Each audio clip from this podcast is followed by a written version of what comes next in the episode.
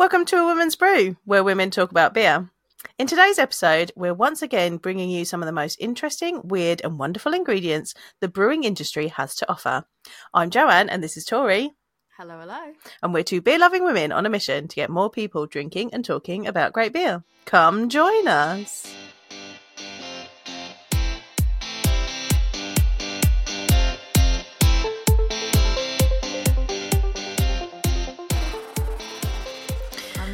I'm wearing my Sabro shirt because I thought we were talking about It- air quotes weird ingredients. I you know weird and interesting ingredients. Okay. And I think for me, I love Sabro. I love Some Sabro. People are like, oh, I fucking it's controversial. I guess we should be like controversial ingredients. Controversial, yeah, yeah. I feel like hops, hops, not controversial for the second Hops you put Sabro in front of it. Controversial. I also couldn't find. I was trying to find the most like interesting shirt I had to like wear for this. yeah, uh, in terms of like weird or interesting ingredients or something like that. I think my bad bitches drink good coffee shirt. I thought, oh, I almost wore that, but then I was like, well, that's not. I think everyone can agree, or ninety nine percent of people can agree. Coffee's coffee's not even controversial. it's not. It's great. It's great. Yeah. But I was like, Sabro, that is, ooh, that Splits the room. Conversation.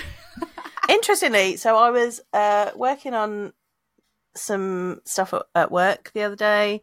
Uh, we've got a big conference coming up, so there's lots of uh, proofreading to be done on things, and I was doing that for for some bits. And um, I was reading through some of the descriptions of some of the hops, and Sabro, usual like pineapple, creamy, coconut. Also, someone put spicy on there. Spicy. I don't think I've ever picked up spicy from Sabro. Maybe they put the wrong thing down. Oh, I don't know. There was also some other th- there was some other bits that I was like, um, I mm, that's what we're going with. Okay, okay, that's fine. Anyway, um, I feel like so we've been planning this episode for a while. A really long time. Yeah, we collected these these together and we've had them and we just haven't got around to recording I think it. one of these, the the first one that we're gonna have, Yeah. I think arguably we've had what like one of the longest ones we've Yeah. had because we just couldn't find anything to match its energy. Yes. That's the only thing I can say. It's got, it's Yes. got big, big, in, big, unique energy, yes, and I struggled to find anything that I thought could even Yeah. remotely. It took us ages to find anything we thought could remotely pair with it, and we even thought like, where else can we slot this in episode one? Yeah, but it for me was just so unique so interesting that i was like i don't genuinely even it would be no matter what topic we chose to use it for i think it would have been incredibly difficult to find things Yeah, it would have been- match its energy proper left field coming out. So you'll see what that is in a minute. We're going to keep that a little secret for a second. Uh, but I do feel like this episode has actually come at quite a timely moment because I don't I don't know if you've seen there's been some conversations around ingredients that are used in beer within the last week. Um, there have been some calls for maybe we need to look at our own Reinheitsgebot type rules here in the UK. Um, uh, if if you've missed our episodes about what that is, that is the German purity law, which was like set in the 1500s, and it was to keep the ingredients. The main ingredients of beer are um, malt, hops, yeast, and water. And uh, the purity law means that brewers can only use those ingredients. Um, but that was brought in to stop grains that were used for bread and, and foodstuffs to not go into beer because it was a period of time where food was scarce. Like that's the reason that they have a purity law. It's not because more interesting, innovative things shouldn't be happening. But it, there's been a bit of a call that maybe we need that because someone's got upset that there's weird air quotes, interesting air quotes, ingredients in different beers. Um, on the flip side of that, I think, you know, people might be saying and thinking, we're the current situation of the world. Why are we trying to restrict breweries from making things that people want to buy? Like, why are you making things more? Why would you want things to be more difficult for brewers? But also, you know, why are we stopping innovation? but also like there's there's things uh, talking about the the way things are in the current climate as well like wait like reusing waste for example if Yeah. you've got this like clearly oh you can use this you can't use this there might be really innovative creative ways to uh, reuse uh, like food waste. Uh, Yeah, stuff like exactly. like, oh, if you're going to go, you can't use that. You can't use, you know, pasta to Right. make a beer, and you can't use, um, you know, imperfect cereal to create a beer. You can't use. There's lots of things. It's like, oh, if you're saying you can't do this, current climate, I think people should be encouraged to be creative with whatever, Yeah. whatever is out there for them to use. That could be really good in sustainability. To be honest, Yeah. That- that's just my two uneducated. Yeah, that's- and I mean, topic. you know, I think there are enough breweries out there that if you don't want to drink a beer that's got additions to it, you can find a brewery that's creating very, you know, standard. There's not a good word for it because I don't want to say standard. I don't want to say simple. I don't want to say, you know, just follow those No frills. rules. No frills. Yeah, no frills, straightforward beers. There are plenty of breweries that are doing that. Why do we then need to restrict breweries that are trying to do something different? Just don't buy it. Just Yeah, don't I guess look I at it. kind of feel, why we why Scroll we on. Almost, why do we kind of compare things as Yeah. well that are like very much not the same? I think Yeah. there's a lot of like comparison of like this really straightforward, no frills is really good, and this creative, innovative thing, uh, or, or vice versa, this really Yeah. creative, innovative thing has all these amazing depths of flavors. And this straightforward no frills one doesn't, and it's like, yeah, okay, well, they're just very two, they're two very different things, and they Yeah. should be taken in their own in their own merits and like both can be really good and you can be in the mood for one more than the other and vice versa on Yeah. any given day depending on the situation depending on your mood depending on what's going on Yeah, and like it's uh, as if you haven't listened to last week's episode where we talked about session stouts, we proved that just because it's no frills doesn't mean it doesn't have depth of flavor either. Actually, like you know, But they can still be complex. Like equally what we're about to have today is i feel like this is also a very timely episode because this is very much the opposite it's completely the opposite of last week's episode. Completely the opposite. It's very episode. true. we're So like, true. just- i'm glad actually we put that out first to Yeah. make that point um, before Yeah. we circle back around to to what we're about to do today Yeah. honestly All right, so we're going to get Um, down from our really soapboxes. yeah Um, you know, if you've if you have an opinion on this as well, contact us. Let us know. Yeah. We want to hear You- your comments. I think there's always going to be people that are the why Yeah. yeah. just taste like beer people, and there's Yeah. always going to be the people that are like, uh, Let's put all the, things in it. The, the Omnipollo of, Yeah. of, you're like, here's you know we we picked out five random ingredients from a bowl and we're going to make them work and uh, respect. Like there's always Yeah. going to be both sides, and uh, hopefully today some of these interesting ingredients might show why why we are pro Yeah. creativity. I don't know. I'm really excited about the first one. I can't wait. I'm so it. excited about the first one. I've been waiting to drink this for so so, long. What- what I think is really Ugh. interesting about this one as well is this brewery. Um, it's one that we have like super super championed in terms of Yeah. like what we have really been praising. I think a lot. And if you haven't guessed them by now, like you'll it'll be really clear in a minute. But what's funny is we never talk about them for this particular.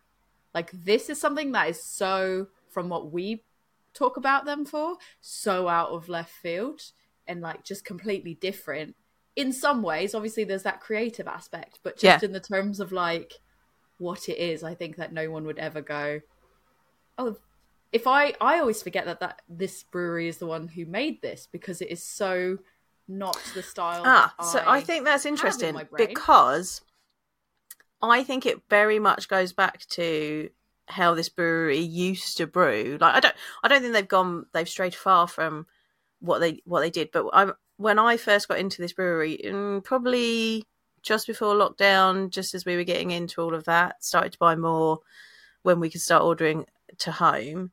Um, this is the sort of thing they used to do, and now they've got very um, using interesting flavors. Um, and I think they've I think kind of slightly changed the way they did. But I think they did use used the to do this. gimmicky, and I don't yeah, mean gimmicky, but I, think I don't think so. would use Yeah. that term gimmicky. Yeah, but actually, I think this is the kind of thing that they used to do, um, and they should probably do a bit more of it because I love it. Anyway, should we show people what it is? Because we've been just yeah, Skirting it. around you- it. I, I wanted to give people enough time to guess who I was Right, be talking right. about, and uh, Um, let's see if you guessed it right. we've got Yonder's um, Nature's Elixir. I've been oh, I've been so excited when this first came out.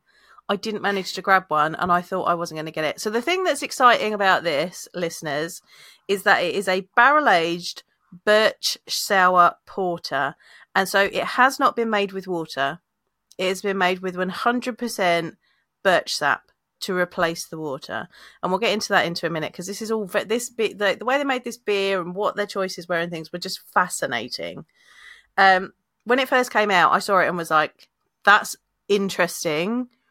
Um, I want to drink that." Didn't manage to get one the first time round, and then I think we were doing a big order for the podcast, and I happened to come Yeah. across it on like Trembling Madness, and I was like, "I'm buying that." Do you, Yeah, you want to get one too? it, and I was like, that Because sounds the most interesting. Right. So I was definitely down Yeah. for it. So, um, it's also mixed ferm, which love Um, tick that box. and it was barrel aged, so it's all all the things. And I think, um, yeah, so it's it's got the uh, there's this chaga in it as well. I don't know if I pronounced that properly, but apparently I looked into that, and that's a medicinal fungi that grows on. Yes, and that was added to the boil so that's super interesting as well um, i think for me as well what i really really what made me gravitate to this as well is outside of beer as well i'm big into coffee and i'm big into food like i could say i'm a foodie but i feel like i'm not because i feel like when someone says foodie you think that they're always eating really like posh fancy stuff for me it's not when i say i'm a foodie i mean like i just like food a lot I like I really, really like food. Um and good food. And it doesn't matter if it's a really good takeaway or you know, fast food or I'm sometimes over the weekend I said to someone I'm a garbage I, I don't eat takeaway food for um I don't eat fast food because I want the authentic experience. I eat it because it's garbage and I know it and I'm garbage. so that is how I approach it. But I have no like barriers to entry there. It's kind of like if anything, I think I don't go to that higher end of like the Michelin star. thing, Right, But I yeah, really same. love the whole like beer and food pairing and Yeah. like really good quality food with a really good quality drink. So obviously the collab on this as well was with um, Chef Brad Carter and Bella Wild Food. And I Yep. thought for me, the fact that it was like a collaboration with a chef as well, I was like super excited about that. And I I wanted to save it initially before we decided to do a podcast episode. I was like, oh, I'll have some good food with it. And then we're like, no, let's use it for a podcast episode. So and here we are. I'm Um, not going to get to pair it with food. no, I'm just gonna drink it. Um, I think we need to crack it open two. before we get into the talking about it because I think we're gonna have a lot to say about this one. I was so confused about serving temperatures of this one as well. So Oh, yeah? I took it out of the fridge so it would get slightly it's a porter. warm, and it's still re- yeah. But then it, the soured aspect of it as well. I was like, Oh, it smells amazing. It does. Ooh. The funky sour aspect, I think, is where I was a bit like. But then, what what temperature do I serve it at? I don't know. It is a beautiful colour. It is. You've got almost like a like when I hold it up to the light, there is quite like a chestnut, like ruby Yes. sort of highlight to it. Ruby, yeah, and it's got a nice kind of foamy beige head on it. Yeah, I mean the head on mine didn't last very long, but there's like a beige ring around it. It smells so good. It smells interesting as hell. Yeah. I will say it just sounds incredibly interesting. And and it's funny with the birch water aspect of it. I I made a note. My first note on this was just brewed with all the water in the brewing process replaced with sap naturally tapped from birch trees in spring and then it was dot dot dot how even in all caps So, so interesting. So there is a uh, a whole blog post about this on Yonder's blog. So I will put the link to that in the show notes if you want to go read it. Um, I'm I'm not gonna we're not, going to go through everything that's in that blog post, but there's interesting things that we will pull out. So they had to. I read this earlier today. So beer, if you didn't know, is about ninety to ninety five percent water. So taking all the water out, that's a big thing. Um, Yonder reckon that they use roughly a thousand litres of water for a brew on their smallest batch. Um, each birch tree that they use to get the sap from in spring will produce around five litres of sap per day. So they needed to tap 40 trees each day over five days to get enough water for this brew. Um, they didn't think that was too bad of something to have to do, according to the blog. I feel like that is just it, it was just the idea of replacing like having having been in several like sort of commercial level brew days now as well Yeah. seeing how much water actually goes into it the the idea that it's yeah uh, that water is being replaced to me was just mind-blowing and especially because obviously and this could be so my thoughts on how it's done may be completely different in what but it's just like the idea of having to change the temperature of that water and boil it and and normally like some of your tooling kind of does that for you but if you're replacing everything water wise with something else like that must be so much more there's so much more painstaking Yeah.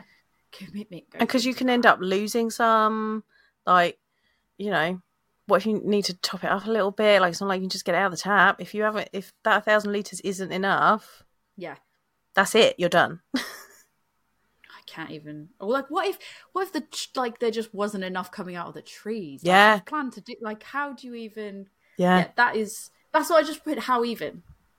That's all i could put out in all caps how even. Yeah. All right can we sip it? Let's sip yeah yeah because it smells amazing. I like it. I really like it. It's incredibly interesting. Yeah. I wasn't sure how it was going to be because obviously we've kept on to this for quite a while now. So I was worried that there was a potential that it may not be as easy drinking, or I don't know, flavors may not be as. I, I don't know, but it is first sip, really enjoy. like it's got that lovely acidity um there's a woodiness and there's like it's not burnt sugar it's almost maple syrupy Interestingly, not really in the sip itself, what's kind of lingering on the back now, a few sips in, that I'm trying to place. There is almost like a very, very subtle nuttiness that's mm. coming out as well. And I'm wondering if that's that like porter aspect, but it gets because of the wild, funky nature of it, that sort of gets toned down quite a lot. But then actually, like when it's you've swallowed your sip, you're kind of on that exhale afterwards. There's this little bit of flavor that I tried to place, and I was like, okay, took a few sips in, and then I was like, it's a nuttiness that's just lingering there for me. Anyways, I can't. yeah yeah like it's almost there's almost a touch of cold brew coffee in there like it makes me think and this is smooth. Yeah, it's really smooth. There's like so it just makes me think of being in the woods on a crisp autumn day. That's what it makes me think Five of. point eight That's very So I was niche. like, I was like, Five point eight. That's not bad. Five point eight percent. Yeah, I expected because the other ones we're going to have later. I kind of was like, oh, how bad is this one going to be in terms of ABV? Five point eight percent, not bad, very sessionable. And I think completely agree with you. It if it makes me think of like I just went out for a walk this morning. Rick and I took Phelan out into the woods near our house and did like a nice walk, and it was quite brisk. Is is the is the definition I will use the terminology I'll use brisk. So this makes me think of like walking around on a brisk, just early winter day um, in in nature and coming Yeah. back and having that wild, interesting beer. And I think it is really smooth, really surprisingly easy drinking. And I think even with the funkiness in it, there's so much like depth and complexity to this. With like I said, that nuttiness that's so like hidden in the back. Yeah. However, I feel like I could. I'm not saying that this is necessarily something an entry level person would necessarily enjoy, but I feel like I wouldn't be as hesitant to try to maybe bring this out with someone that is more entry level and wanting to get into funky stuff. Same. Because I think it is so smooth and easy drinking that you go, okay, well, if you want to. If you want to go like hard mode on your intro level, this would probably be the good starting point for someone that maybe wants to be way more into like wants to really really get into Yeah. it and not just decide if they like it or not And it's about I think it's about there's so much complex flavour in there. That if you want to get your you know, you are you are a beer taster. Even no, even if you're starting out and you're a beer taster and you want to taste things and, you know, do this thing that we're doing right now where you're picking apart it and working out what's happening and why all these things are so great. Like even if you're starting out, this beer make will make you go, "Ooh," because there's so much in it to like contemplate. And it's a let's sit and sip and enjoy and think about it beer. And this is the sort of thing we want to stop if if we don't let people put interesting ingredients in question mark. I think I think as well as like as this is moving, it would be interesting to see if you're getting this as well. As this is moving from that like immediate because it starts off immediately like that funky Mm. sour, um, really complex sort of like layer, and then it kind of for me, the point between it goes that funky sour, you know, immediately sort of in catches your interest, interesting side of things, to that nutty aftertaste. I'm almost now getting a bit of like tobacco-y Yes. in it as well, which is really quite interesting because it Yeah. just it it so harmoniously moves between that that funky sour to that really smooth like more nutty porter element and there is that like sort of transition period of that like tobacco-y type flavor that's kind of moving moving helping with that transition and I'm finding it incredibly interesting i feel like i just want to cozy up by the fire like i want to sit by the fireplace and watch a film or something while sipping on this i don't know It's like making me a little bit Have sad. cheese. Have that- some cheese with it it's making me a little bit sad that I've only got one, and that we're talking about it mm. and we're saying how great it is, and listeners, you might not be able to get hold of it. I'm so sorry. I'm so sorry that we've done this to you. You you probably won't be able can't. to get hold of it If you haven't I had don't it, think I'm it's- so so anyway. sorry because it's great. But you should definitely buy more Yonder beer. I'm more sad that i'm only going to have it this one time Right. I don't have- that I don't have more of it. Mm. I'm sorry. I'm. So I good. feel. I feel worse that that's that I feel worse for that than I do that other people aren't going to be able to have. um, I am a big advocate for a sour porter and a sour stout, though. I feel like people are like, "Oh, sour stouts," but actually, it's that chocolate, like with a with a sour stout in particular, it's that chocolate and then tart acidity that's almost like a chocolate covered fruit that I really I like about a that I really like about sour stout. Sour porter, it's almost I don't know because this is kind of sweet. uh, Um, I, I say sweet, but it's not really.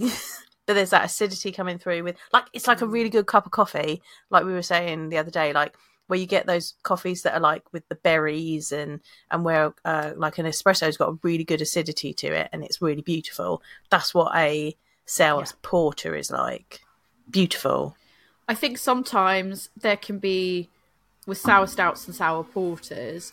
It can be really hard if the balance isn't right Yeah. to make it as enjoyable. Like it's not when it's done right, it's good. If it's not pulled off in like a balanced way of balancing those flavors and that acidity, it can be really hard to get to get somebody into them if they're not a person that likes that complexity anyways.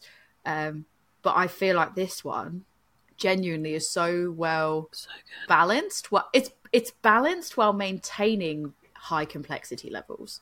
That Yeah. I feel like it keeps someone like me interested, but easily could give this to somebody else that's maybe not as far along in their beer journey, and they would still probably appreciate like because i think sometimes as well even if it's like oh it's not for me or it's too it's too much for me right now with where i'm at i think that the way this is made and the flavors you're getting and the way it's landing and the way it's balanced i couldn't imagine someone trying this and mistaking this for a quote unquote bad beer Yeah. you know what I mean? Like, do you know how we have those conversations of people go, "Oh, I'm not," just because they're kind of not there in their journey, journey, and it doesn't really match their flavors, and and it's something that is off-putting to them because it's either too strong in a certain flavor or whatever, um, or you know, I don't like sours, but I'm having a sour. That type of element, people can go, "Oh, it's not good because I don't." It, it's just I didn't like this about it, and I didn't like this about it. I think that this is undeniable. That It's it a good- it's very A great well beer. interesting made Yeah. beer. Like it would be really hard for someone that's like, I don't like funky stuff, but I'm trying this to be like, but it's just not well made. Like, yeah. No way. I feel like this. absolutely I feel luxurious. I don't know if it's the label or the because I know so much about it, but I feel luxurious drinking it. Yeah. I So feel like I should be in a fancy restaurant having a really nice meal, like a farm to table restaurant, by a fire, having this beer with a really nice meal. Yeah, definitely.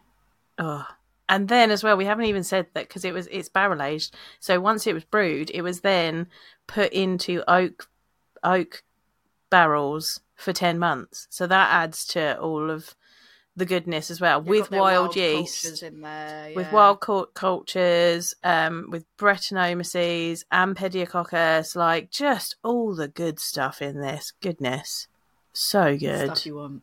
Oh, I'm very pleased that we got to try Hard to it. move on from that. I, yeah, I know. I'm, I'm really sad, but I guess we need. I guess we've got to drink the others. We might have peaked have again. Why do we keep doing this to ourselves? We did this last time. I thought this would be the best one to put at the beginning. I mean, because it is definitely, but- others, but no, I'm a bit sad. I like the glassware I've got as well. If you're watching the video, Oh yeah, you got your. from the We Are Beer Festival in Bristol. I didn't and get one of those in the end. You know. I've got it's like a UFO style glass. I've got an extra one. I can give you my extra Ooh. one, Thanks. but I love it. It's great. It's, so you've given me enough glassware. I think I can. take it back. I've got another box for you as well. It's ooh, um, it's like a t- it's like a teku without the stem almost. Oh yeah, it's a it. Teku tumbler. just yeah, it makes me feel a bit. it's a way of having like a stemless glass, but still feeling fancy. Yeah. that's how that's how I feel about it. I will put the the link to that blog post in the show notes so you can go and have a read because it, it's so interesting how they did it. Go and have a read about if you can find it, try to Oh. find it, but you just you won't. Like just try to see if there's someone you know. We're so Try sorry. Try to see if there's someone you know that has it, and and maybe offer to make them a nice fancy dinner to pair with. Yeah, it. yeah. Maybe they got it in the stash, like we have. All right, second one. This one's interesting. Um, it's from Kees, and it's called "Purple Is the New Black." You found this one, didn't you? I did, yeah. I mean, this is one that I think people may know from like quite, a, you know, quite a few months back.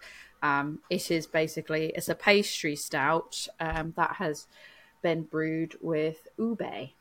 So yeah, I think I, I've I've heard multiple different ways to pronounce that as well. So Okay. I've got u- ube and ubi. Like I've heard, I'm going with ube because that's the that's the one that seemed like the most consensus. But if you've got the correct way to say if you're so effectively what that is is yeah it is a um it's effectively a sweet potato from Okay. from the Philippines so uh, if you're Filipino and you know the definite correct way to say Yeah. it let me know but that is what I'm going to go with yeah I think what we should be getting from this when we pour it is it should make a surprise to no one uh, a purple color when you pour it and I I remember it taking the uh, forums by storm because people were like, "It's purple. That is interesting." and for me, I was like, "Yeah, I'll give it a go. I just want to see, and I want to see if it's just like a gimmick or if you can actually taste any any difference." But Yeah. I guess from this label, so so ube, from what I know, is a um, it is a sweet potato, but according to the label, it's actually a purple jam from the Philippines, consisting of a sweet potato, coconut, and vanilla. But yeah, as far as I'm aware, it's a it's a it's actually a yam that's that's native to Southeast Asia. So I think Philippines, Indonesia, Vietnam, um, and there's a lot of good cultural significance in the Philippines, for example, where they use it for traditional dishes, for celebrations, special occasions, uh, all that jazz. So I think what it's most known for is the bright shade of purple. Um, so it gets that from something called. Now, I am not scientific in the slightest, so apologies in advance. Uh, science and math were my worst subjects, so I'll give it a go. but from something called the anthocyanin pigments. So um, they are known for their antioxidant properties, Ooh. but it can range from a lavender to a deep purple. So because of this, this this food is actually used as a natural food colorant in dishes, and it's it's become more recent more popular in recent years because of that like beautiful purple color that it gives pigment that it gives to things so um we'll talk about what flavors we should get from sort of that yam in general and and we'll see if it comes in but shall we pour it and see if we get that beautiful let's see if we get purple color purple. i mean I've got my purple women on know. tap t-shirt on today. The, the photos of it look very purple, but then you don't know if there's any sort of like changes Yeah. made post to the color. Right, let's pour it. I'm pour Oh, it's green. It's green. Mine's green. What? Is yours green? No. Mine's green. I'm now. Hold on, hold on. I'm gonna get my torch out. Yours is green. It's like it's looking in the glass. It's not as green, but Look, it's mine's definitely purple. mine's green. Yeah, yours is purple. Mine's green. How is mine ended up being green? Let me see yours. Hold yours. I can't properly see yours. Hold yours up. Let me see this. I cow. Oh, it looks like it looks like yellowy there, but to the eye it's green. Like Odd. I mean, mine is definitely what I'm expecting. yours definitely looks different. yeah, mine looks different from yours. Well, this is going to make it for a really Okay. interesting experiment then. So basically, flavor wise, yeah, um, ube can share the sweet, earthy taste, um, and it can have more nutty flavors with subtle floral undertones, and it can be a little bit more vanilla-like. So some people have described it as a combination of vanilla and sweet potato. Because I think there's this misunderstanding as well that like. If it's a yeah, like a lot of times people go, oh yam, sweet potato, so it's got to be. Yeah. But actually, it's like a sweet potato, but more of a vanilla tasting sweet Yeah. potato. Um, the notes make those tasting notes make it quite versatile to work with. So like u- u- ube ice cream has become really really popular in in the more recent years. So um, be really interesting to see because I think smell wise it smells sweet. it me, it smells smells sweet. It smells like vanilla. Um, it smells like marshmallow. Yeah, marshmallow. But I actually weirdly I almost get like banana bread. I don't know why. Oh, interesting. I get like a, a bit of coconut. I think it's the coconut, but like because I make banana bread, I'll put chocolate chips into it and stuff as Hmm. Well. It tastes like chocolate chip banana bread, and I think that is coming through. Like when I say banana bread, I don't mean almost like the banana flavors of it, like the banana element of it. It's just Okay. that sweetness and the, the some elements of like chocolatiness, but vanilla ness. Yeah, vanilla and marshmallow quite Yeah. strong in this. It's interesting that ours look very different, but you're getting similar. Aromas. Yeah, the same aroma. That's interesting. it's going like to be interesting to see how green tinged head. Like I'm, I'm, I'm just to see if I can get a picture of this so that it that you can see how green it is. Like I'm going to take a the the of this color is not the color is not coming out in when you look at it. So Joe has just sent me a photo that she's taking. So really hard to tell on that on the camera. I don't know if you can like superimpose the photo over. it Yeah, for, I probably 30 seconds can or whatever. for But the video. it is proper. Yeah, if you're watching, the It's video, green, it- right? It yeah, genuinely does look. Not even like green. It's not obvious green. But No. it looks like you said, like how you explained it of like food coloring. Yeah, like it's like a beer color, like a regular kind of golden beer color, but someone's dropped a little bit of green food coloring in it, and it does that almost kind of grey black thing with the green. Yes, it's. But I can black thing that see- I'm noticing. Green, like a green tinge to the white head, which is really weird. I'm gonna. Do you know what? I've got another glass different. here. It's so. I'm gonna see if I can take out the rest of it and see if maybe it needed a swirl. Whether that's no, it's definitely green. that's so green. I didn't swirl mine at all. Like I've got green nail varnish on. It's so green. bizarre. Mine's just that's weird. So mine's green. People Don't know whether listen to this like we get it. It's green. It's green. It's green, okay? So, we are so shooketh that we cannot move past that. No, and people It are gonna be smells like, right, though. It's green. Sorry, sorry guys, it's green. Bizarre. uh, yeah, mine is mine is I think as I was expecting, not as purple as I was expecting. I'm Even sad it's not purple. Even holding it, I can see light, it. It's it's very clearly there, but it's still Yeah. really dark. So unless you really have the light under it, was I think in photos it looked more like it was a very obvious purple, and it's it's not that way inclined. So I reckon there's probably some Photoshop magic happening there. Yeah. but um, either way, it smells really lovely. So Mhm. quite excited. Let's have a sip. I want to know how you. I don't want to say anything because I want to know what yours. Because yours is definitely the one that's more off piste compared to mine. So It's quite bitter, and then there is that kind of vanilla, vanilla background. It's kind of like there's like a bit of burnt sugar in mine. What does yours taste like? I wouldn't say bitterness because the bitterness for me is quite minimal. I think burnt sugar, yes. Yeah, Um, more like caramelly tones, Yeah. yes. Vanilla, yes. Sweetness, yes. But I think there's towards the back end of it, there's a little bit of bitterness, but a balancing bitterness, so it's not actually sickly sweet. Mouthfeel wise, it's pretty like medium to full bodied. Um, very smooth, like pillowy smoothness on mine. Um, I wonder if mine's. interesting 'cause I it's wonder if not- mine's oxidized. I wonder if it is. I wonder if something's happened to mine because mine is not right. Like it's very bitter. I'm not getting like oxidized flavors from it though. It's just very bitter. There's something not right with mine. that's what I find incredibly interesting Mm. is the fact that like we've got two same cans purchased Yeah. from the same place. Um, mine was stored in the fridge. I'm assuming yours was. Stored Yeah, in mine's been in the fridge. You've got your beer fridge. Yeah, so it's really interesting that we've had the the uh, visuals completely different, the aromas the same, Yeah. from what I gather, very similar.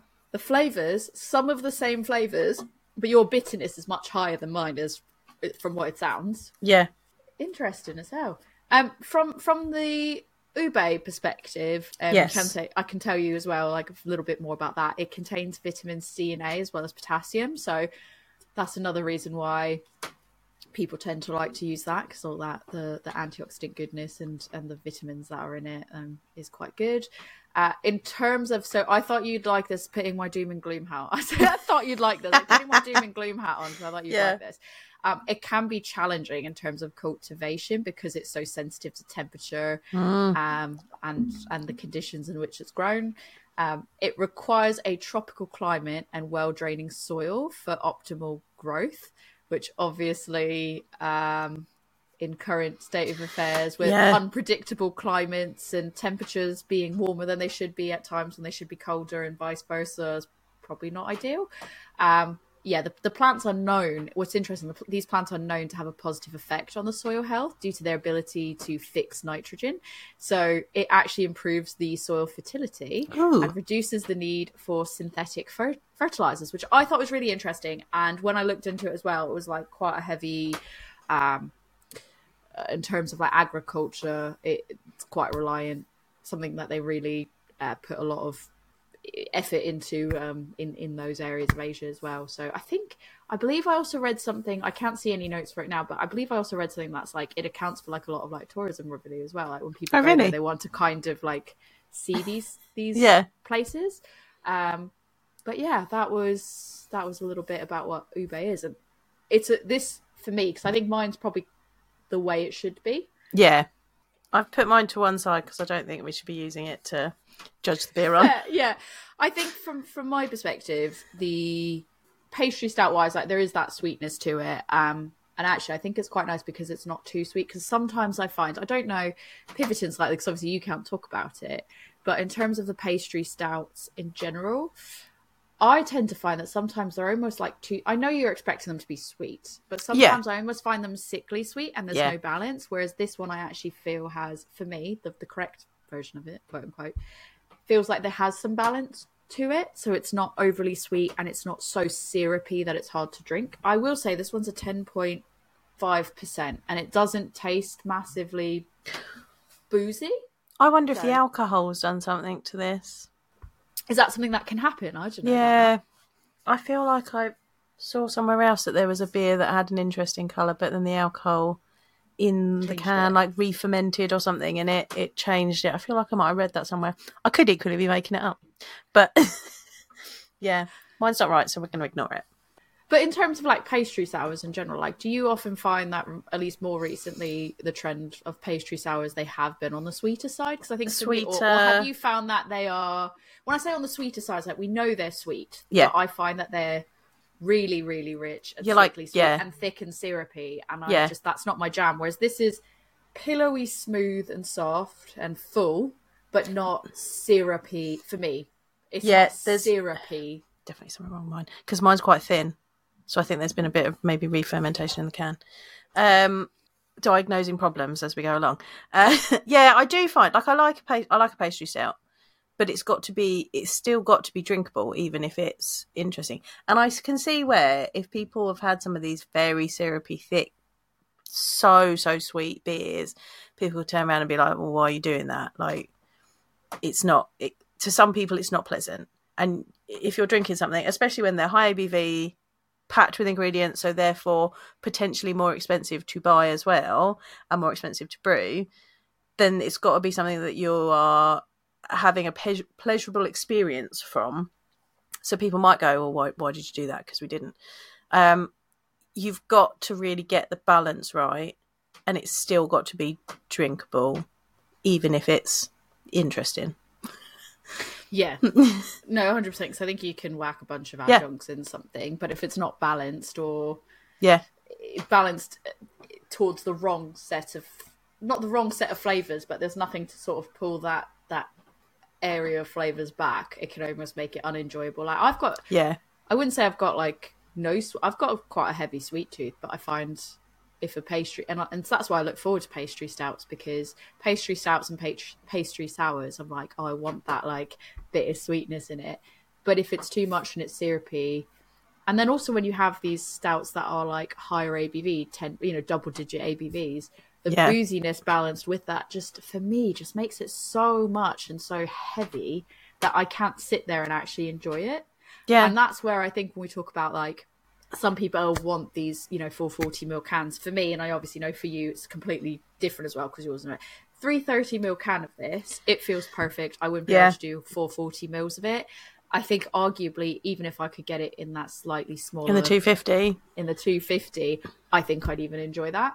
I'm a yeah, I'm a big advocate for high ABV beers, like these big thick beers being available in slightly smaller containers. Because like if you're out at a bar, you can get a third of it and enjoy it, and you know carry on your session. Whereas if you're at home and you've got a whole 440 ml can, like controversial people, sometimes I don't drink the whole can It's, it and it's not because it was a bad beer or I didn't enjoy it. It's because I didn't want four forty mils of it, and I was just like, "This is great. This is And the point where I've to enjoyed share it with, Yeah, and I don't have hard. anybody to share it with. And it's like when you get the big beers in seven fifty mil. I've got a lot of really lovely beers currently in my house, but I haven't had a chance to share them with anybody, so they're still sitting there. Like, I, so I like a slightly smaller pour, so I can really enjoy it and savor it. And I drink. I've come to a point now where I drink out of tasting glasses a lot of the time because I can have like a third of something and really enjoy hmm. it, and then be like, "Yeah, I'm done." But then you can also decide, like, no, I want more of this. Oh yeah, yeah. Or I top it up, and I am actually I really I'm really enjoying this, and I do want some more of it. Like, and even I really enjoy a third of something, and I'm like, but now I'm done. And don't let people tell you that you can't do that. If you've bought the beer, it's up to you what you do with it now. and it, and it doesn't mean it's bad either. And No, it doesn't mean it's bad. as well. I think it's hard as well though because when you're buying, why I sort of like the idea of smaller cans as well is because when you're, especially the more adjuncts you put in it, and the more high end adjuncts you put in, it, Yeah. the more expensive it becomes, and the higher ABV, especially with all the duty and everything else that we won't sort of like get into.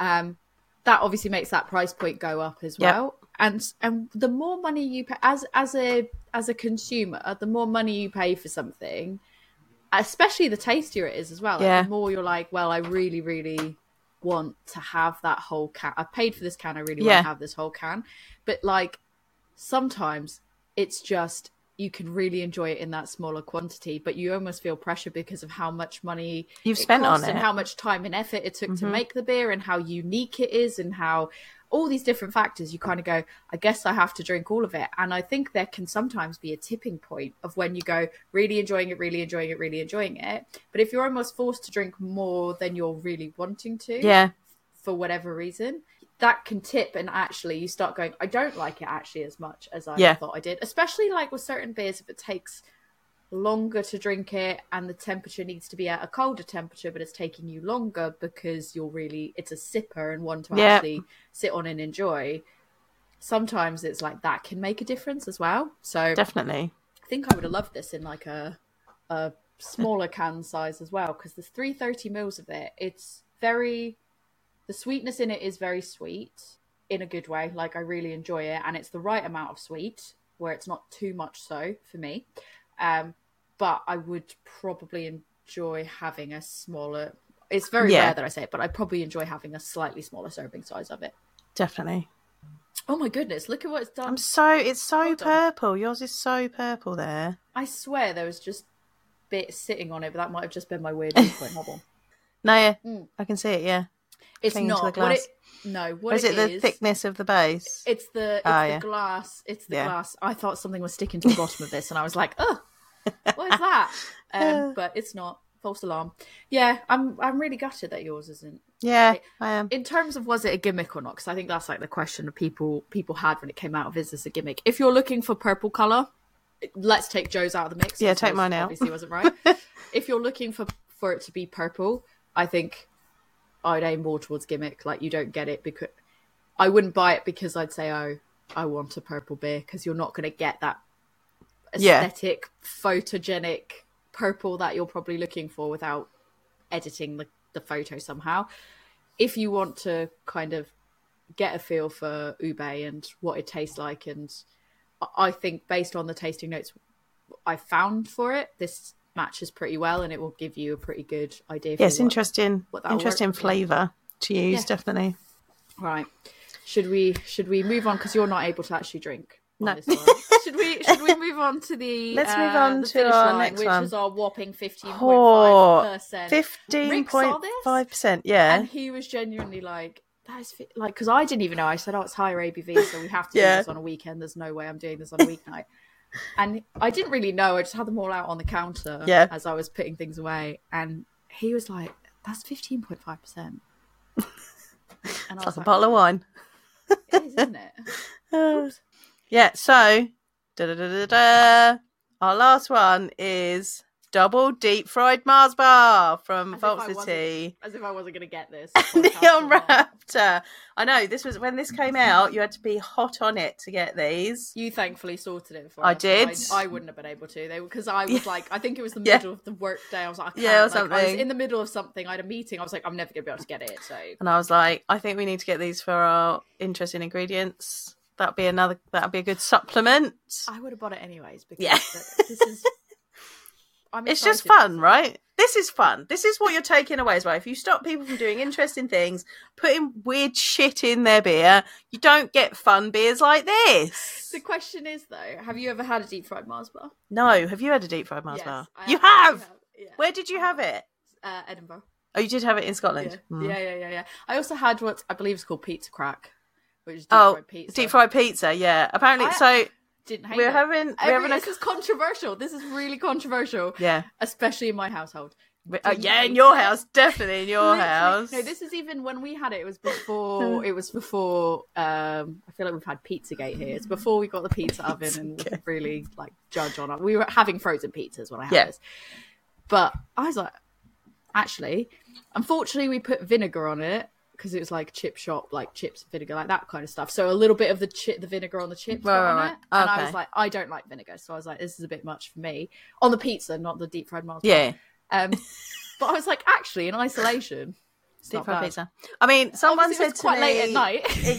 yeah. Someone said to me the other day, someone was like saying about deep fried Mars bar, and they were, and a, a Scottish person was like, "Oh, such a gimmick," and they're like, "Yeah, but what about deep fried pizza?" And they were like, "Oh yeah, deep fried pizza, that's totally great, great. like that's that's standard. Deep fried pizza, yes. Deep fried Mars I bar, no, deep fried Mars bar is it gimmick? Yes or no? I actually don't think it's gimmick, no, but I don't. I think it's that's like saying any dessert's a gimmick. Isn't yeah, it? It's like I, I think that it's just a dessert. Like Yeah. you wouldn't be like cheesecake gimmick or you know like, like um uh, churros gimmick. No, you're just like it's just a dessert. It just is Yeah. what it is. My only complaint was when I had it. Obviously, like I said, it was quite late in the evening. uh, take that as you will. yeah. Uh, it were it probably had been sat under the like the heat. lamp Oh, for, was like, it not bit. crispy? It was crispy, on but I would almost say like it was too it was too rich because it was just so heavy and just so much like I needed vanilla ice cream with it. I think. Okay. I needed some vanilla ice cream. You needed the full this was- gourmet experience, not just I needed. getting it to take away from the chip shop. I needed. Eat your, eat yeah, your I needed newspaper the- paper. I needed the uh, posh bitch experience where I was like, I need She to wanted the Michelin ice cream on it. star Yeah. version. a deconstructed Bougie. bar You're so like bougie. Am- oh my I- god. I can be bougie, but in this case, I was having it at a chip shop in a corner in a corner of fish and chippy in Scotland at like midnight or one o'clock in the morning or something, and it was good. But I was just like, I need some. It was so much stodge. I was like, I just need some Right. vanilla ice cream to break up this intense chocolate overload and richness, and but it was good. Love it. So that's what's really excited for this beer. Yeah. Um I'm excited. They put actual deep fried Mars bars in it. It's, so it's double double deep fried Mars bar. What's the double deep fried aspect of it? I don't know. I think they just did that because it's like DDH, right? Because it's like double dry hop, so it's like double deep fried. Because think I it's was just trying to supposed to work be it out. funny. Like, can you have a double a double? Di- yeah, well. I mean, I suppose you could because you do like triple. You do like, Like, triple cooked chips. twice? I don't know. like you do dip, triple cooked tri- chips, right? So maybe they do double. In my brain, I was like, did they fry it and then fry it again? Like, yeah, I mean, maybe they did. Maybe No, what I think of it's just, uh, just to do with like double dry hopped. I think that it's it's vocabulary rather than um process. What I thought was really interesting was I was looking up some bit because in my searches for like, is there such a thing as double deep fried bar? Right. Like, I need to. Know. oh, you actually So went and I'm looked. it up. I was I was trying to look just to see Yeah. if that was a thing. Didn't find anything. But what I did find was interestingly in what looks to be 2020, Yeah. Northern Monk collabed with Pilot to make a deep fried caramel chocolate bar stout. Oh, Interesting, and I think that was the same. So it was the pa- the patrons project. Um, I reckon this is probably the similar one where they did the ice cream because this is with it says Sarah Oh, yeah. Paris Culinary Adventures Edinburgh Northern Monk Pilot deep fried caramel chocolate bar. I think this is the one where we had the Mr Whippy ah, yeah, one yeah, of it. yeah. I remember. I think this is the same series, but I didn't Okay. even realise that. And I was like, No, oh, I've not seen it. Never had it, so I can't really say how that one is to even try to compare it to this. And, and it's not fair to compare because they're probably two completely Yeah. separate things, anyways. But thought that was interesting, so I thought I'd mention that. Um, if someone has had it, let us know how you get on. Yeah, let us know. Can we crack this? I want to. Yeah, I love the label too. The label's Yeah. so good. I'm smelling it in the can and I like Oh. it. that pour though, she thick. That pool though. yeah, that the head on that is good. I'm using my Vault City Oh. because it feels correct. Look at that thick ass head. That brown, cocoa coloured. Smells like a Mars bar. It really does. You really get the caramelly notes in it. I'm super super psyched for this. I've got some fun facts and stuff about deep fried Mars bars and the Okay. history behind them and stuff, but I want to have this first. So It is a beautiful. get into all that. It's a beautiful dark brown. It's got a lovely tan head that's lingering there. It smells like Mars bar. Oh, it smells just rich. Point five percent. It does smell boozy. It smells like Sun- it's, it's be all right. boozy. It's Sunday afternoon. Cheers. Let's get in it, Cheers. this is what I mean though, Mate. like with a syrupy. mate. Not in a bad way. Like this No. is actually this isn't so syrupy thick. That what I was talking about before with the syrupy thick is when it is literally syrup and you're like, this is Yeah. unenjoyable. This still has this really velvety mouthfeel to it that sort of like it borders on that thick syrupy element, but it still stays relatively like light and it's full on. I don't know the best way to, but when you think about Full like is the word. nougat, yeah, yeah. But when Yeah. you think about like nougat, and you kind of go, "Oh, that is light and fluffy, but still f- quite full and velvety and everything." Yeah. Like that is what I think about with this, even though Yeah. it's not necessarily like nougat flavor, if you know what Yeah. I mean. And it's got that beautiful caramel flavour in it, and there's chocolate notes in there, but also there's just a touch of something savoury, just a little touch. And I think I think it's very very subtle, and that that savoury is just stopping it from being too sweet. Yeah, I can see what you're saying now that you say that. It's not too sweet. It's very sweet, but not too sweet. It does not taste fifteen point five percent. It tastes boozy, but it doesn't Yeah. taste fifteen point five. No. Danger. Will Danger Robinson. noodle. Danger. danger noodles right here. I can see how after like half of this glass though, if you drink it too quickly, it's probably easy Yeah. to drink quickly. you, Put you remember ice cream in this. A scoop of ice cream in this would be fucking banging. you could reduce this down and make it into a, a ice cream sauce. You probably could. It does have that element. The chocolatey does come across very chocolate sauce. Yeah. I um you remember last episode when I was talking about session stouts and I was like, you know, you there are stouts you can drink where you can drink them and then not stand up and fall over. Drink this and stand up and fall over. Hundred percent. Hundred percent. Yeah, absolutely. I'm glad it's Sunday afternoon. This is gonna- I've got to go do a D and D session after this. This is going to be fun. You're gonna have I'm- fun. I'm so lucky great. that I'm playing a bard. I'm just gonna. Sit there, strum your instrument. I've got about. I've got many instruments to choose from. I'm basically like a rogue slash, but it's great. So this is going to be make for a very creative session. Yeah. Um, I'm pretty sure I'm going to get nothing accomplished in the session from my perspective because I'm going to be like, let's play one more song, let's have another drink. Like, yeah, I'm getting into character. yeah, my character likes to There drink a lot, so I may have Um, low key. I may have low key also. Can I just say, slight tangent? I may have also in D and D started a brewery because I just Oh my god! somebody Please, was, somebody this is was the selling best. alcohol. Somebody was selling alcohol, and I was like, so I like to just be like, uh, my my bard is actually a stand up comedian that's like traveling around, Right. and I was just like, this is really great, and I was like, you know what, I'd like to invest, and I just like, I think I've like tried to buy this brewery. And I didn't expect it to work, but I was able to bullshit my way through. Like, do you even know who I am? Like, I, I would make my branding would make your Yeah. would be really good. And they were like, yeah, it worked. It absolutely worked. So now we've been taking my my beer on the road, and I was like, I get Amazing. commission, I think, out of it. This is great. This helps me get thematic. It helps me get ready for D and D. I'm all for this. There you go. But this is so like on a cold night. This is going to keep you warm. Oh, There I'm that- so. When I say it's boozy, it's more the boozy warmth than it is the Yeah. actual like. It's not alcohol burn. It's more Yeah. the boozy warmth. Yeah. Um, you just start it. You feel it start warming your chest without realizing it. Um, I'm super sorry again, listeners, because this sold out. So if you have not got it in your stash and you haven't already drunk it, you're not going to get it. And You I'm sorry for you because it's uh, real you- good. To be fair, you might find it at a shop that doesn't have like an online You might do. Yeah, someone might have it still. Because this one's not as old as say the other, No. you know the other Um, may the odds be ever in your favour if you want to go find this. again make a friend that has it and invite Mm. them round. Tell them you'll make them a deep fried Mars bar. I wonder if you could make a deep fried Mars bar in like an air fryer. You probably could. Yeah, just tell them you'll make them like a knockoff. tell them you'll make them a deconstructed deep fried Mars bar.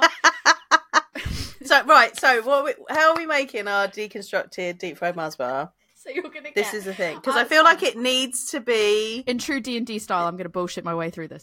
I feel like it needs. This is the, this is the element that it must have. I think is like a deep fried, Bro, I've got you. um, deep fried mm, batter like tuile that goes on the top. That No. that's that. No, no. I mean that's what mine's gonna have. Continue. you are gonna have a churro base. It's gonna be like a churro bowl. Why is it churro? Well, it doesn't have to be churro. It could be like fried dough. We're gonna go like I don't know some type of Why fried dough? crispy element because there's got to be the fried crispy Yeah, but that's batter. It's got to be batter, not dough. Dough changes the flavors of it. I'll fight you on this. this. it more sustenance. I feel like it's going to give it. So in my version, so okay, we're each going to pitch Fine. our version of it, and you can tell us listeners which one you want to eat more. So it's either going to be like a fried dough ball, um, like a bowl, bowl, not ball, Okay. um, or a churro bowl, but not like a, a seasoned one. And then we're going to have like a layer of like the caramel on it. You're going to have uh, the nuts in there as well. You're going to have some like chocolate drizzled over it. And then we're going to be like, boom, we're going to put a scoop of vanilla ice cream on top of it. See, this is not how I see it. This is not I'm how not, I see so. I'm not, because Right. you're going Michelin star. I'm I am going like- Michelin I'm star. actually going, I'm going, I am going with the people. Okay. I am taking the people stance on this. What can you make at home? I want. This is what I want. I want like a thin layer of like something chocolate. Mousse is too light. It needs to be something a little bit denser, like maybe set mousse. I'd like to change my answer. I want mousse Ju- yeah, too late. Too late. Too late. I just my chocolate element. Right. I've put mousse in it and then drizzled it with chocolate sauce. Stop it.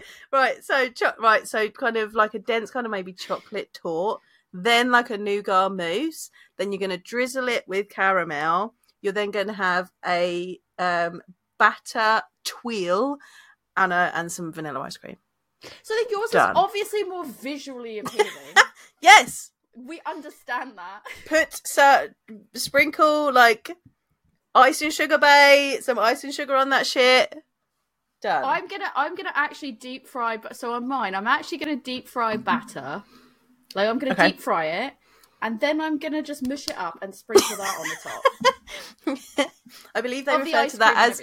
I believe they refer to that as crumb or sand. Yeah, I'm gonna sand it across the top.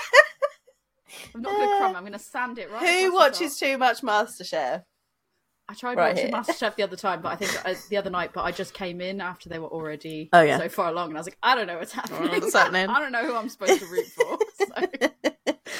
Uh, yeah, yours is okay. Yours Anyway. is obviously Michelin starred. Mine's Thank you. mine's for the people though. So Whatever. there you go. The Um, people will enjoy mine too. The people the people enjoy both in their Yeah. own ways. Um, we're both e- equally as good as each other. Just saying, yeah, I changed it, and mine definitely has mousse now. Um, do you want me to talk to you a bit about the deep fried Mars bar? yes, please. So it's believed that the deep fried Mars bar was created in the mid 90s in Aberdeenshire mm-hmm. in Scotland in a town called Stonehaven after a local fish and chip shop started experimenting with deep frying various foods. So I got, so basically the facts I'm going to give you right now, the facts, quote unquote. This is just what I found from browsing across numerous articles and like validating across numerous articles about what the myth of the deep fried Mars bar is because it's not like there's the like deep a. Deep fried Mars bar. because- That sounds like a great book. that's the name of our episode, the myth of deep fried Mars bar. No, That doesn't make sense to anything else that's in it though.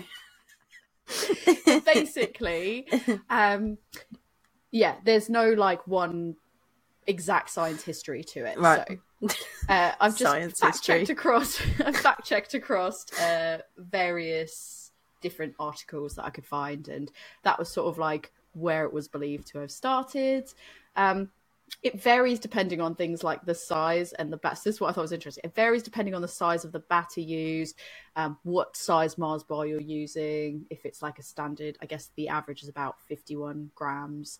Um, if you're Okay. going with one that's average, that contains about the 51 grams uh, size of, of the Mars bar. It contains roughly 230 to 260 calories before you deep fry it. and once you fry it, it's estimated to be anywhere between 600 and 1,000 calories. Bloody hell. And that's before you do my idea of put a scoop of ice cream. Put an ice cream with it as well. Good God, don't tell Rick. he would have a mental breakdown. I don't think he could. What else are you I eating today? That's like that's your entire calories for the day. Yeah, he'd be like, "That's your day. You're done. Done. End of." And there's no, and there's nothing nutritious there. Um, and then not that we I- both know our husbands really well or anything. Our, our, our friends' husbands really well or anything. True. Um, and then from an article, this is what I thought when I said about the myth of it. From an article that apparently dated back to around 2003, 2004. So around 2003, 2004, the public health experts in Scotland conducted a survey to prove deep fried Mars bars were real. Because there was this like there was this like myth that it wasn't it real wasn't real. And their their results were published in 2004 showing that they were sold that it was in fact real and they were sold in nearly a quarter of the fish and chip shops throughout Scotland and they were selling an average of 23 pieces a week Wow. I mean, that's um, interesting facts, right? But that's what you put money into research wise rather than, I don't know, curing cancer. Like, you know what I mean? All these things are like but we need to prove guys We need- we right, to right. prove that this is not just a myth that people are having these items That was Yeah, a no. super useful use of money. I can see. very useful it's the, the best use of resources Um, but apparently, it became like the the deep fried Mars bar became so famous that the Mars company supposedly wrote a letter to the to that initial shop that started Yeah. it, stating that it didn't match the company's promotion of health and living, and it asked to a disclaimer within the menu and on the wall. But later, because of public backlash, they actually expressed approval and borderline like borderline pride for the deep fried Mars bar, though they still were like, we don't endorse it though. it's still not healthy. We don't endorse it, but because yeah. Mars bars are so healthy. but they were like, no, no. What we're doing is that is that is like you know a bit of uh, treat yourself. This is you know a bit of extravagance. Indulgent. This is over the top. Yeah, we, we are indul- we are indulgent. This is gluttony. like there's a big Oh my god. step up. Yeah. So yeah, those were the those are the interesting facts. Those are brilliant. I think those are the best facts we've had today.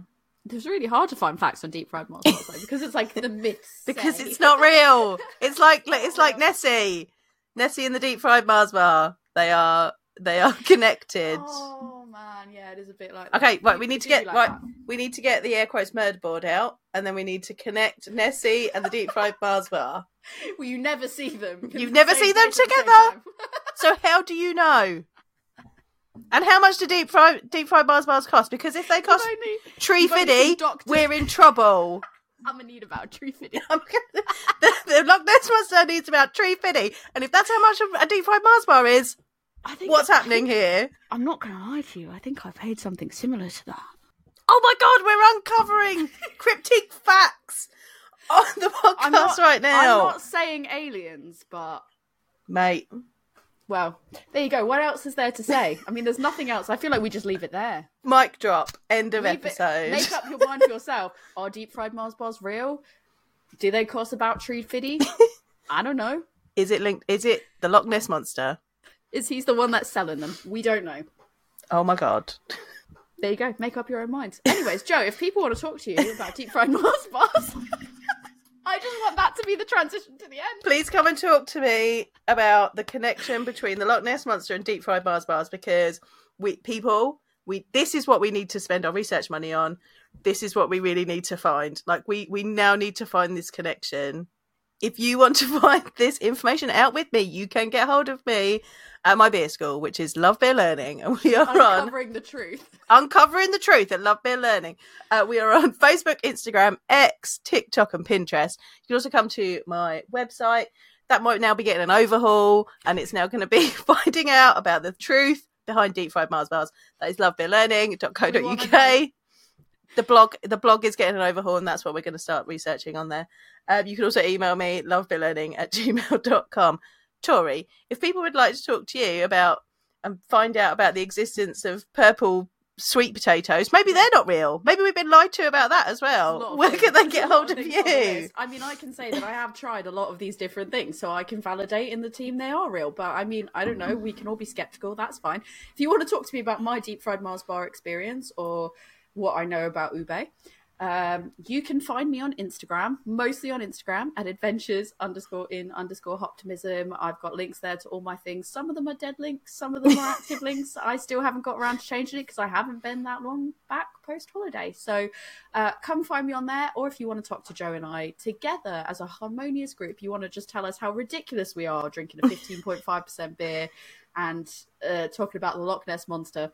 Uh, you can find us both on A Woman's Brew, and that is on Instagram. We are also on Twitter, but I'm not going to lie to you. I don't.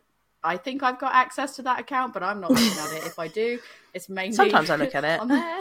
So Joe will probably get back to you on Twitter. I'll probably get Maybe. back to you on Instagram, um, or you can. We're on email us. Facebook as well, Yeah, but we're on Facebook.